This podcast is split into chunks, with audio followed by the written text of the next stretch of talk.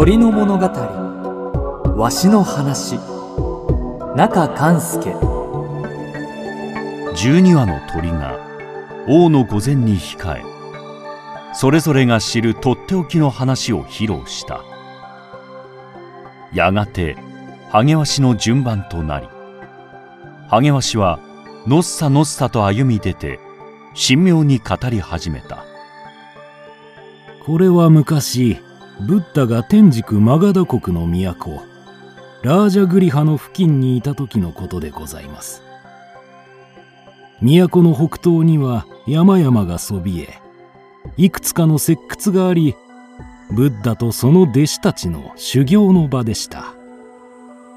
ある日私の仲間がブッダの美しい弟子アーナンダが托発しているのを見て話しかけました。しもしおびくさん。あんた若いミストラでそんなボロを着て人の食い残しなんぞをもらって歩いて一生懸命何かをしていなさるが一体何をなさるんですかい？私はブッダの弟子ゆえブッダの道を治めている。へえ。そりゃ全体どんなことなんですかい？まず死生体苦渋滅道ということをよく心に留める。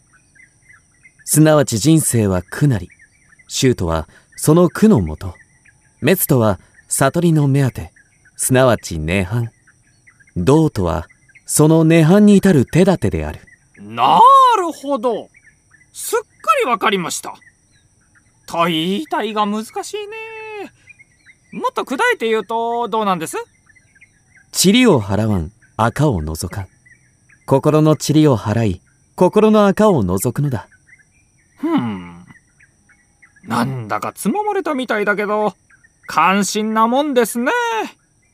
あんた偉いよ。その後アーナンダは炎天下の中ひどく喉が渇きマンゴーの林の奥にある池の方に行きました。すると十五六の娘と出会いました。娘は水亀を頭に乗せ今にも泣き出しそうな可憐な様子でした。娘よ私にその水を供養せよ。水を惜しみはしませんが私はセンダラです。世間から嫌われ人交わりのできないものです。娘よ私は汽船上下の別なぞはしない。娘は驚きの目を見張ってアーナンダの顔を見つめると水亀を地上に下ろしアーナンダに組み立ての水を供養しました。アーナンダは正気を取り返すと静かに歩み去りました。娘はいつまでもその後ろ姿を見送りました。おおそれはきっとゴータマ・ブッダのお弟子アーナンダ様だろう。あの方たちは私たちセンダラを人並みに扱ってくださる。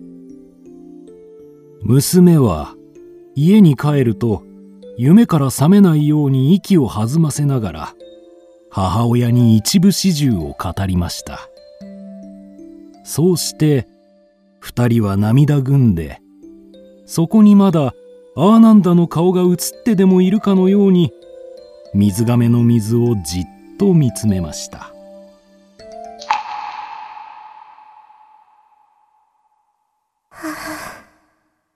アーナンダ様。若く美しく気高く慈悲深い方。一方アーナンダの心も静かではありませんでした。ああ娘。あの娘の私が水を飲む間の懇親感謝と歓喜に満ちてつつましく控えた姿。まつげにかかった塵のように目から消えない。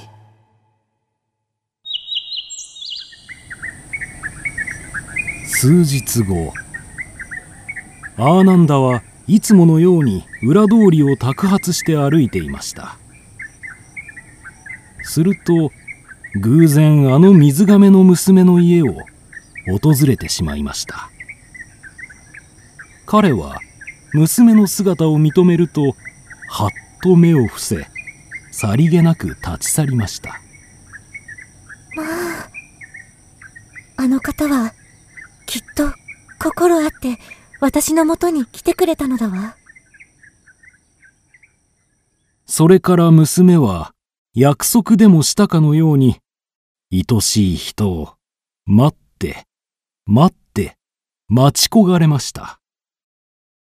しかしそれきりアーナンダは姿を見せませんでした。やがて燃える思いに病みつかれた娘は母親にすがりつきました。死にたい。死にたい。私は死んでしまいたい。お母さんは以前念力を込めた呪法はバラモンでも縛ることができると言った。その呪法であの方を引き寄せてください。おお娘よ。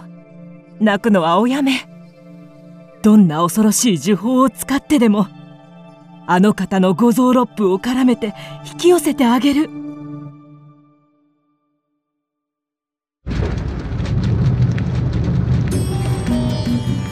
母親は黒月の夜新婚を込め頭髪を振り乱し口から泡を吹いて祈りに祈りました。果たして彼女の祈りはかの者に届いたでしょうか？な、なんだ？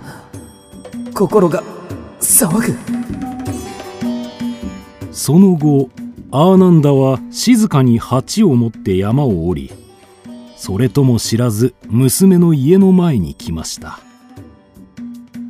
やがてその姿を認めた娘は彼に愛願しました。アーナンダ様お慈悲でございます。お慈悲でございます。私を抱いて抱きしめてください。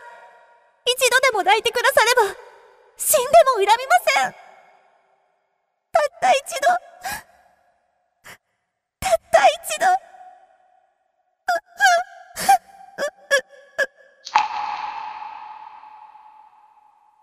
涙に濡れて書きくどく娘の言葉は激しい読書のようにアーナンダをめまいさせました。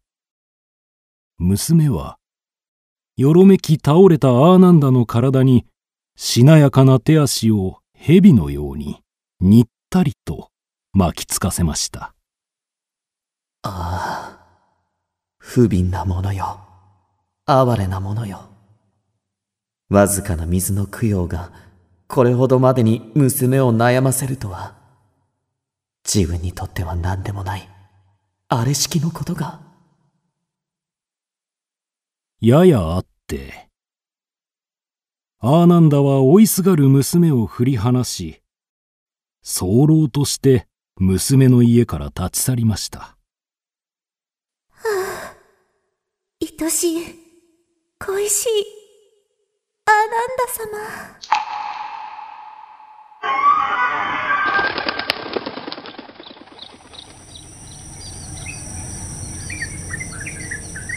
そうして次の日、昨夜の様子を見ていた私の仲間がアーナンダのいる石窟の前に降り立ち騒ぎました。いやいやいやい出てこい若造。おめえ昨日あのセンダラの娘ともたもたやってやがったな。何人だ塵を払わん赤を覗かん。だやりたい放題じゃねえかするとその声を聞いて近くの洞窟からブッダが現れました。これこれお前は何をそうかしましく言うのか。アーナンダはすでに隠すところなく私に懺悔した。彼は若い上心が優しく顔形が美しいゆえ迷いやすく迷わされやすい。だが彼の同心は固い。精進して悟りを開き荒勘となるであろう。尊いことは過ちのないことではない。道を得ることである。アーナンダはこの縁によりいよいよ精進して道を得るであろう。千だらの娘もその哀愁ゆえにやがて我が教えに入るであろう。ほーよしわかった。あの若造がアラカンだかダラカンとかになるから勘弁してやれってんだな。ならなかった時は覚えてろ。あいつの頭の皿を叩き割ってやるからな。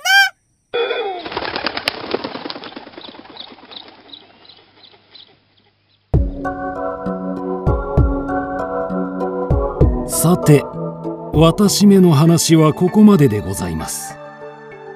その後アーナンダは25年もの間ブッダの最後の時まで寺社を務め弟子たちの中でも高い地位につきました。ことにその人柄ゆえに世間の信者には大層な人望がありました。そうして頭の皿も割られずに済んだのであります。